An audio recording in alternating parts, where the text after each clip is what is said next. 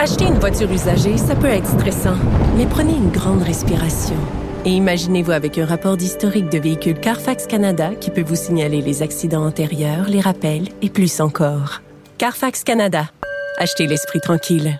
En ce moment, à Cube Radio, on essaie de trouver des héros dans cette crise de la COVID-19, des héros du quotidien qui sont évidemment ces travailleurs essentiels. On pense tout de suite aux travailleurs de la santé, mais il y a d'autres sphères euh, de travail où des gens continuent à sortir chaque jour pour aller en aider d'autres. On vous invitait et on vous invite encore par ailleurs à nous faire parvenir vos témoignages. Vous pouvez nous appeler au 187 Cube Radio. Vous pouvez nous écrire aussi à studio.cube.radio. Et il y a Joanie Doucet qui nous a écrit récemment. Elle avait envie de rendre hommage à sa sœur Jannick Doucet, qui est éducatrice au Centre jeunesse de Cité des Prairies. Elle est au bout du fil. Joanie Doucet, bonjour. Oui, bonjour Geneviève. Bonjour. Pourquoi vous aviez envie de rendre hommage à votre sœur? En fait, j'avais envie de rendre hommage à ma sœur parce qu'on critique souvent le travail de la DPJ, on critique souvent les centres jeunesse, puis on oublie souvent de mettre en lumière les personnes qui se dévouent corps et âme, même pendant la crise, comme vous l'avez dit, là, pour protéger euh, nos jeunes, puis tenter de les réhabiliter, là, euh, comme le fait ma sœur à Cité des Prairies, euh, comme vous l'avez dit. Puis Cité des Prairies, c'est un centre jeunesse où est-ce qu'ils reçoivent les cas les plus complexes de la DPJ et les mineurs qui ont commis aussi les crimes les plus graves. Donc, disons que c'est un contexte assez particulier. Donc, elle, elle se lève tous les matins pour aller euh, donner de l'espoir à ces jeunes qui en ont grandement euh, besoin. Puis elle le fait malgré la crise aussi.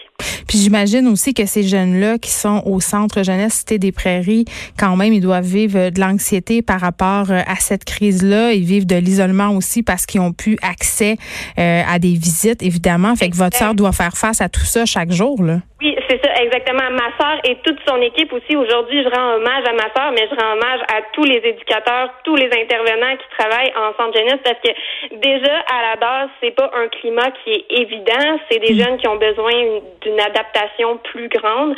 Donc, c'est évident qu'en temps de crise, en tant qu'eux, ils, peuvent, ils peuvent plus recevoir aucune visite, euh, comme vous l'avez dit.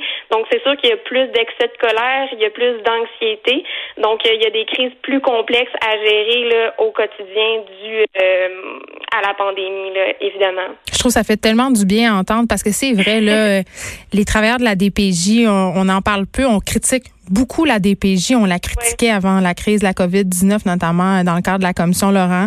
Euh, aussi, la crise de la COVID a mis en lumière d'autres inégalités, euh, des enfants qui n'ont pas droit à ce qu'ils auraient droit. Fait que je trouve ça le fun qu'on souligne le travail, euh, le travail de ces travailleurs-là qui sont tout le temps euh, pleins de bonnes intentions. Là, souvent, on les voit aller, puis ce sont des gens qui ont vraiment à cœur le bien-être des jeunes. Donc, je trouve ça le fun. Est-ce que votre sœur, elle est maman?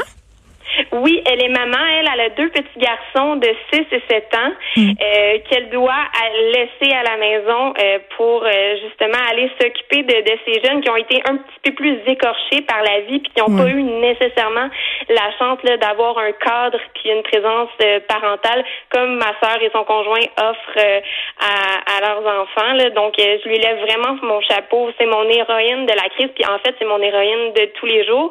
Puis je lui dis pas assez souvent, mais je suis vraiment fière d'elle. Je suis vraiment euh, certaine qu'elle va être très touchée de vous entendre. Joanie Doucet qui désirait rendre hommage à sa sœur Jannick Doucet qui travaille au Centre jeunesse de Rivière-des-Prairies. Merci, Joanie, pour votre témoignage. Ça, fait, ça fait du bien. Merci. Oui, bye bye.